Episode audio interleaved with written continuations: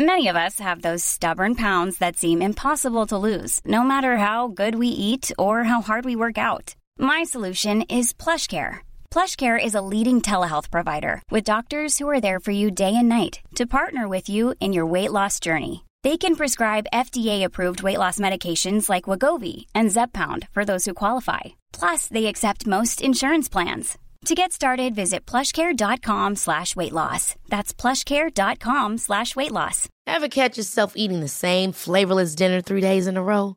Dreaming of something better? Well, HelloFresh is your guilt-free dream come true, baby. It's me, Kiki Palmer. Let's wake up those taste buds with hot, juicy pecan-crusted chicken or garlic butter shrimp scampi. Mm. Hello Fresh. Stop dreaming of all the delicious possibilities and dig in at HelloFresh.com. Let's get this dinner party started.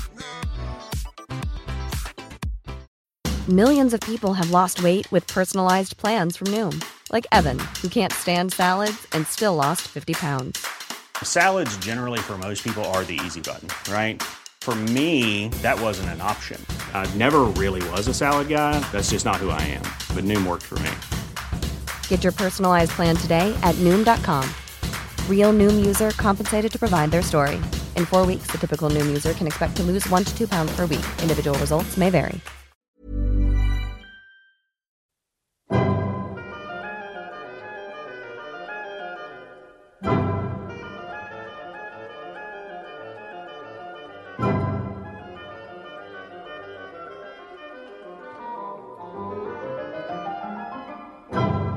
La Bibbia. Ruggero De Daninos legge L'Esodo. Esegesi biblica di Gianfranco Ravasi. A cura di Corrado Caselli e Guido Gola.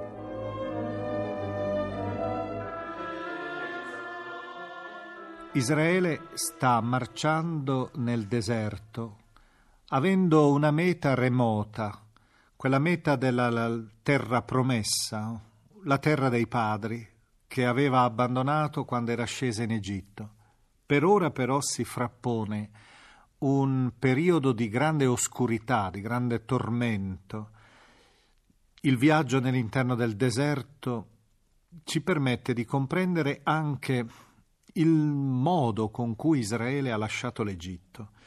Non abbiamo avuto occasione mai di parlare, e lo facciamo adesso, di una mm, questione di tipo storiografico che gli studiosi da tempo hanno avanzato. Essi considerano che nell'interno della Bibbia, del racconto dell'Esodo, abbiamo almeno due rappresentazioni diverse di due esodi differenti.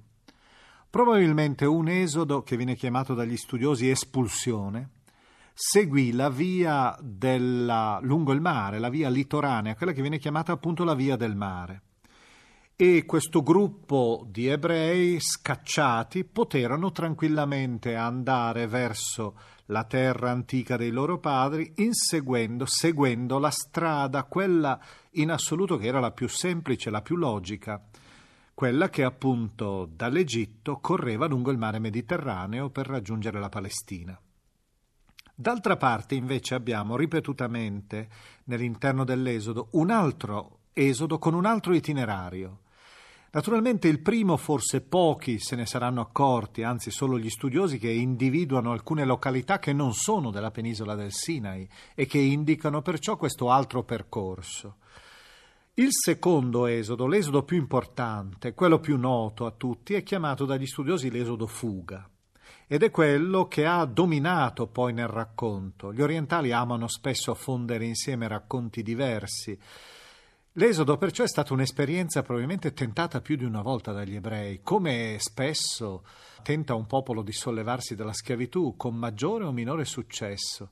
Il successo viene raggiunto in maniera piena proprio con l'esodo fuga, e perché l'esodo fuga passa attraverso il Sinai, entra nell'interno di queste pietraie arroventate dal sole implacabile, oppure qualche volta anche eh, percorse da bande di predatori, da bande tribali, come è nel racconto che tra poco ascolteremo, in un territorio così impervio, battuto dal vento caldo, senza acqua, con scarse oasi perché era una regione non controllata dalla polizia faraonica, non controllata dall'Egitto, per cui questo popolo in fuga poteva tranquillamente tentare di avviarsi verso la sua terra. Non poteva certo mettersi sulla via del mare, una specie di grande via aperta, percorribile, comoda, come era quella che forse era stata seguita dall'esodo espulsione, da quel primo esodo a cui facevo riferimento. Bene, ora noi lasciamo la parola comunque al racconto biblico, siamo nel capitolo diciassettimo. Vedremo ergersi la presenza di due difficoltà davanti ad Israele. La prima è quella dell'acqua. Chi ha vissuto nel deserto, eh, lo possono testimoniare tutti, lo posso testimoniare io che ho passato del tempo, ripetutamente del tempo nell'interno del deserto del vicino Oriente, l'incubo fondamentale che ti fa dimenticare qualsiasi altra preoccupazione, qualsiasi altro desiderio. È l'incubo dell'acqua. La sete ti attanaglia alla gola e continuamente ti fa dire, come dice questo popolo che protesta con Mosè, dacci dell'acqua perché possiamo bere. Ed ecco che l'acqua sgorga da una rupe, ancora una volta la rappresentazione della attesa di un popolo e della risposta di un Dio che non lo abbandona. Quel luogo si chiamerà Massa e Meriba, dice la Bibbia. Massa vuol dire tentazione in ebraico, e prova, e Meriba vuol dire lite, perché appunto Israele, lo sentirete, aveva dubitato del Signore. Ma un altro pericolo che spesso appare nel deserto è quello dei predatori. Difatti, da lontano Israele vede emergere un gruppo tribale, il gruppo di Amalek, che combatte contro di lui, che cerca di sopraffarlo. E la battaglia naturalmente non è vinta con la forza di Israele, si dice, ma con la presenza di Dio. Come si vede è sempre lo sforzo del narratore sacro è quello di presentare questo momento di liberazione come un momento in cui Dio si schiera sempre dalla parte di Israele è la presenza di un Dio che non è indifferente alle vicende dell'umanità. Difatti la vittoria sarà realizzata attraverso la preghiera di Mosè, quella scena celebre che tutti forse ricordano Mosè con le braccia alzate alla fine coi due giovani che gli tengono alte le braccia stanche, perché egli abbia ad invocare l'aiuto divino contro Amalek, questa tribù che renderà schiavo in certi periodi alcuni gruppi di ebrei di Israele stesso.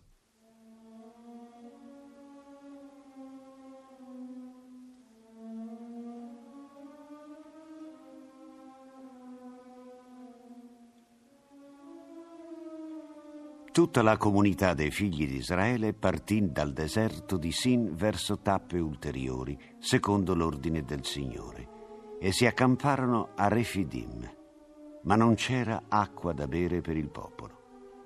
Il popolo protestò con Mosè e disse, dacci dell'acqua perché possiamo bere.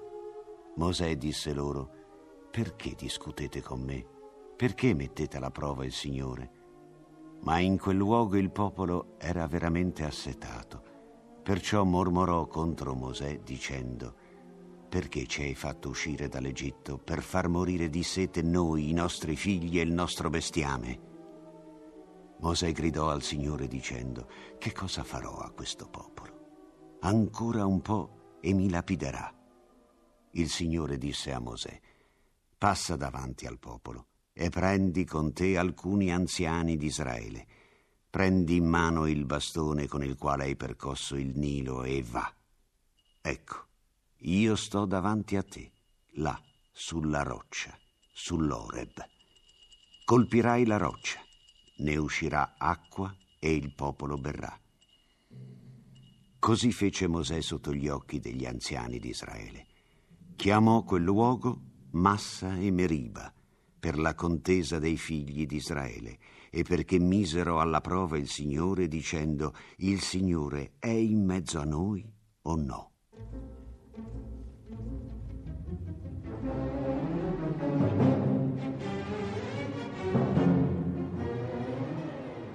Allora Amalek venne a combattere contro Israele a Refidim. Mosè disse a Giosuè, scegli per noi alcuni uomini ed esci a combattere Amalek. Domani io starò ritto in cima alla collina con in mano il bastone di Dio.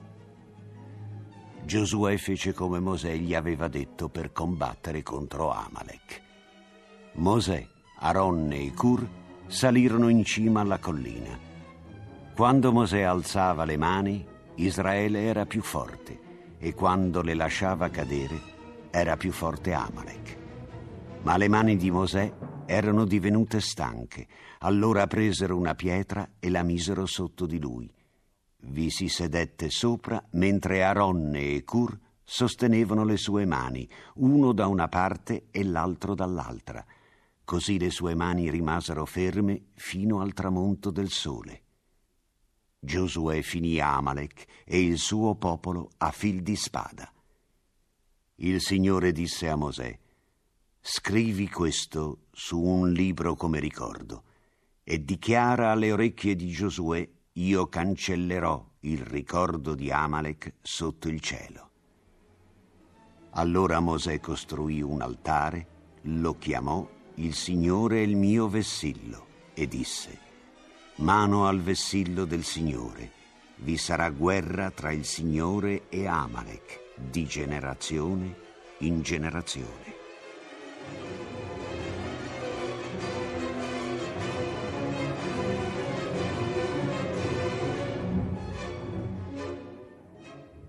Ora il racconto ha una scena quasi direi familiare, intima. Eh, Mosè incontra suo suocero, Ietro. Qui bisognerebbe risalire indietro nel racconto che noi abbiamo fatto, che abbiamo ascoltato in passato. Nel capitolo terzo si diceva che il giovane Mosè, in fuga dalla famiglia faraonica da cui era stato adottato, si era rifugiato nell'interno di questo territorio, il territorio di Madian, e là aveva conosciuto una donna. Era entrato nel clan di questa donna, Zippora, sua moglie, aveva conosciuto Ietro. Ora Ietro si fa incontro al suo genero, divenuto ormai un capo di un popolo. Ed è veramente suggestivo vedere questa specie di piccola scena familiare in apertura. È un incontro segnato proprio dalla tenerezza, dal dialogo familiare, intimo, pieno di ricordi, di eventi. Nel capitolo diciottesimo si informarono vicendevolmente sulla salute. Mosè raccontò tutto quello che il Signore aveva fatto. Affiora anche la gioia per tutto il bene che il Signore aveva fatto a Israele. Finito lo scambio delle notizie, ritrovata la gioia dell'intimità, Ietro sembra però ritornare nelle sue vesti di capo tribù. Egli era un sacerdote. In ebraico la parola Ietro vuol dire eccellenza. Egli dà, dopo aver pronunciato una benedizione sulla famiglia di sua figlia e sul suo genero, dà a Mosè un suggerimento, un suggerimento di tipo politico, veramente suggestivo gli dice ma perché tu devi da solo gestire tutto eh, questo popolo nelle sue attività di tipo politico, giudiziario, in tutte le vicende che sono quotidiane. Dà origine a un senato di giudici, di uomini ineccepibili, ed ecco che vengono istituiti in Israele i giudici. E questi capi sono, hanno la funzione quasi di amministrare la giustizia. Naturalmente il narratore biblico sta già descrivendo qualcosa che era in funzione nell'interno di Israele già stanziato nella terra promessa al termine dell'Esodo. È un senato di giudici, una specie di stanza suprema che però non raggiunge il livello ultimo che è quello del grande capo di Israele che è in questo momento Mosè. Ascoltiamo questo racconto, familiare e politico al tempo. Hey, it's Danny Pellegrino from Everything Iconic. Ready to upgrade your style game without blowing your budget? Check out Quince. They've got all the good stuff shirts and polos, activewear, and fine leather goods, all at 50 to 80% less than other high end brands. And the best part? They're all about safe, ethical, and responsible manufacturing. Get that luxury vibe without the luxury price tag. Hit up quince.com slash upgrade for free shipping and 365 day returns on your next order. That's quince.com slash upgrade. Hiring for your small business? If you're not looking for professionals on LinkedIn, you're looking in the wrong place. That's like looking for your car keys in a fish tank. LinkedIn helps you hire professionals you can't find anywhere else, even those who aren't actively searching for a new job but might be open to the perfect role. In a given month, over 70% of LinkedIn users don't even visit other leading job sites. So start looking in the right place. With LinkedIn, you can hire professionals like a professional. Post your free job on linkedin.com slash achieve today. stesso.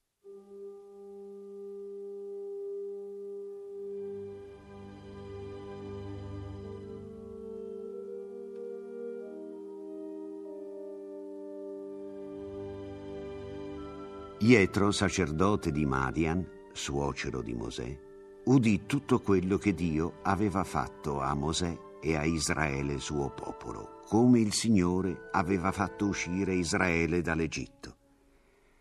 Allora Ietro prese Zippora, moglie di Mosè, che prima egli aveva rimandata, con i suoi due figli. Il nome di uno era Gerson, poiché aveva detto sono stato ospite in terra straniera, e il nome dell'altro Eliezer, perché il Dio di mio padre è venuto in mio aiuto e mi ha liberato dalla spada del faraone.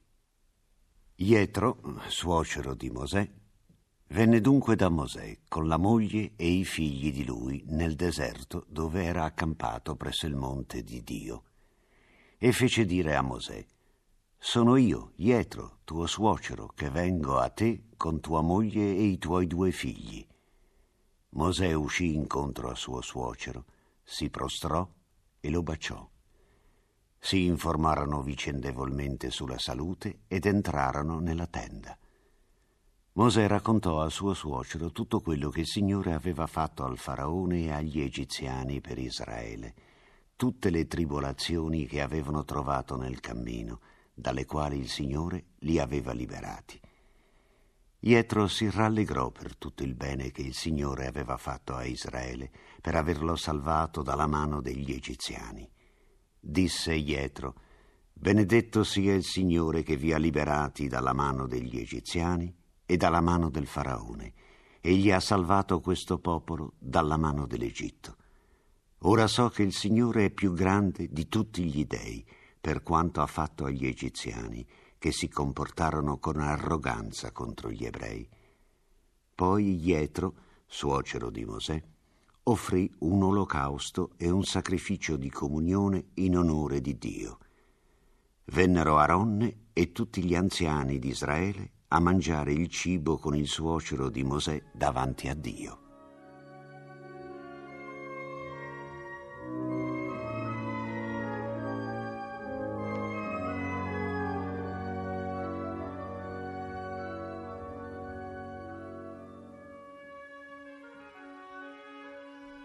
Il giorno dopo Mosè sedette per rendere giustizia al popolo e il popolo stette con Mosè dal mattino alla sera. Il suocero di Mosè vide tutto quello che egli faceva al popolo e disse Che cos'è tutto questo lavoro che vai svolgendo per il popolo? Perché siedi tu solo e tutto il popolo sta con te dal mattino alla sera? Mosè disse al suocero il popolo viene da me per consultare Dio. Quando c'è qualche questione tra di loro, vengono da me e io giudico tra l'uno e l'altro, faccio conoscere i decreti di Dio e le sue leggi. Il suocero di Mosè gli disse, non è bene quello che fai. Ti esaurirai, sia tu che questo popolo che è con te, perché il lavoro è troppo pesante per te, non puoi farlo da solo. Ora ascoltami ti consiglio e Dio sia con te. Tu sta davanti a Dio in nome del popolo e presenta tu a Dio le loro questioni. Informali dei decreti e delle leggi e fa loro conoscere la via da percorrere e le opere che devono compiere. Invece sceglierai tra tutto il popolo uomini di virtù che temono Dio, uomini integri che odiano il guadagno, e li porrai su di loro come capi di migliaia, capi di centinaia, capi di cinquantine e capi di decine.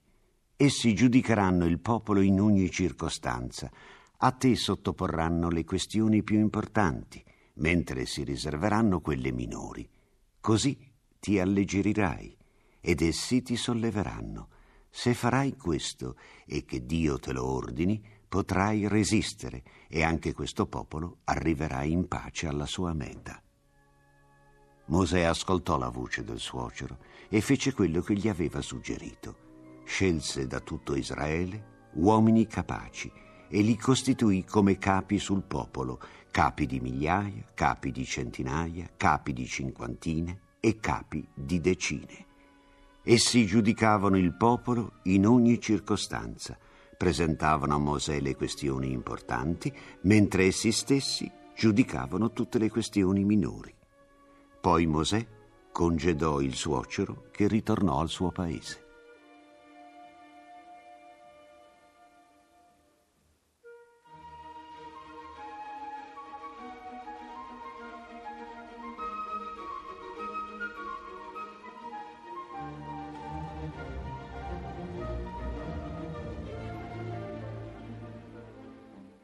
abbiamo concluso una lettura che è una specie di spartiacque.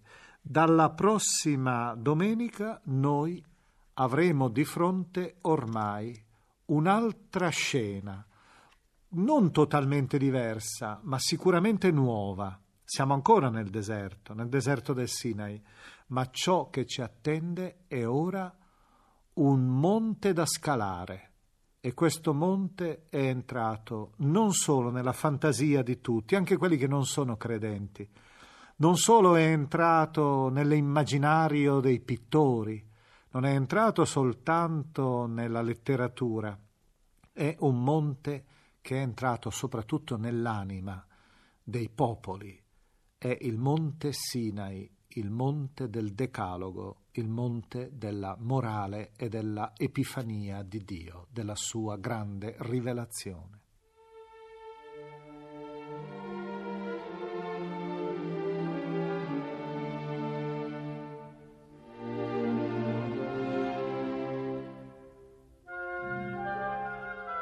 La musica dell'Esodo di Pippo Molino.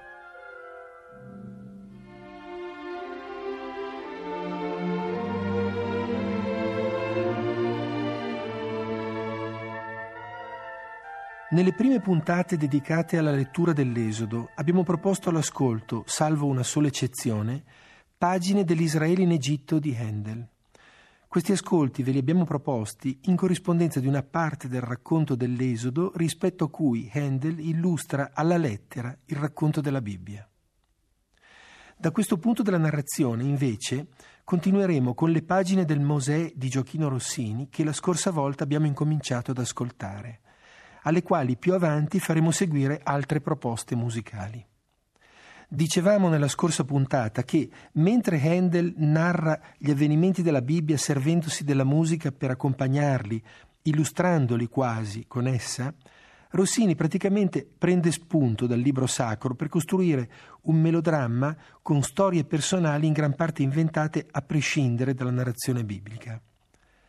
Questa volta ascolteremo l'inizio dell'opera di Rossini che illustra lo stato di prostrazione dell'Egitto, fiaccato dalle piaghe infertegli da Dio per convincere il faraone a lasciar partire il popolo di Israele trattenuto in schiavitù. In particolare l'Egitto è ora oppresso da una tenebra che lo oscura giorno e notte. Il faraone si decide a far chiamare Mosè.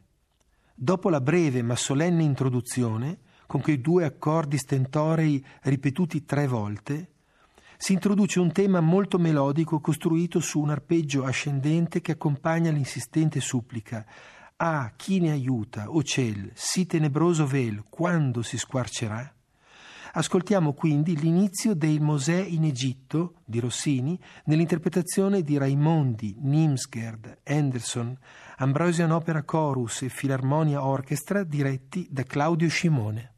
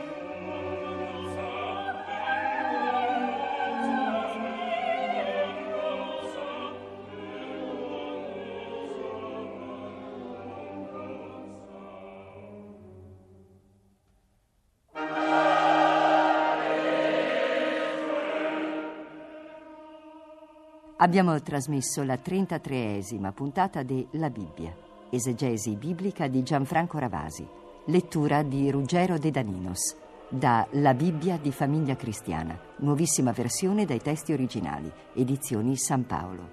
È intervenuto Pippo Molino. Consulente musicale Nicola Pedone. Realizzazione tecnica Bianca Maria Bezzeccheri. Coordinamento Carla Maria Mastrangelo.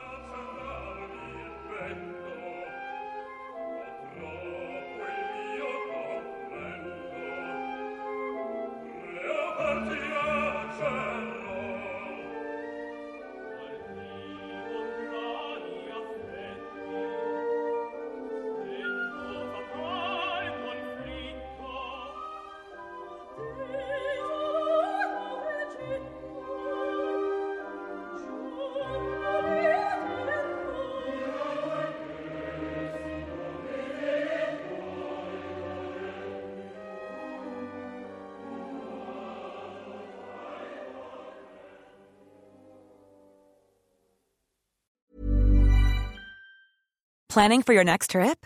Elevate your travel style with Quince. Quince has all the jet setting essentials you'll want for your next getaway, like European linen, premium luggage options, buttery soft Italian leather bags, and so much more. And is all priced at 50 to 80% less than similar brands. Plus, Quince only works with factories that use safe and ethical manufacturing practices. Pack your bags with high-quality essentials you'll be wearing for vacations to come with Quince. Go to quince.com slash pack for free shipping and 365-day returns. Hold up. What was that? Boring. No flavor. That was as bad as those leftovers you ate all week. Kiki Palmer here, and it's time to say hello to something fresh and guilt-free. Hello Fresh. Jazz up dinner with pecan-crusted chicken or garlic butter shrimp scampi. Now that's music to my mouth. Hello Fresh. Let's get this dinner party started. Discover all the delicious possibilities at hellofresh.com. Why don't more infant formula companies use organic, grass fed whole milk instead of skim? Why don't more infant formula companies use the latest breast milk science? Why don't more infant formula companies run their own clinical trials? Why don't more infant formula companies use more of the proteins found in breast milk? Why don't more infant formula companies have their own factories instead of outsourcing their manufacturing? We wondered the same thing. So we made ByHeart, a better formula for formula. Learn more at byheart.com.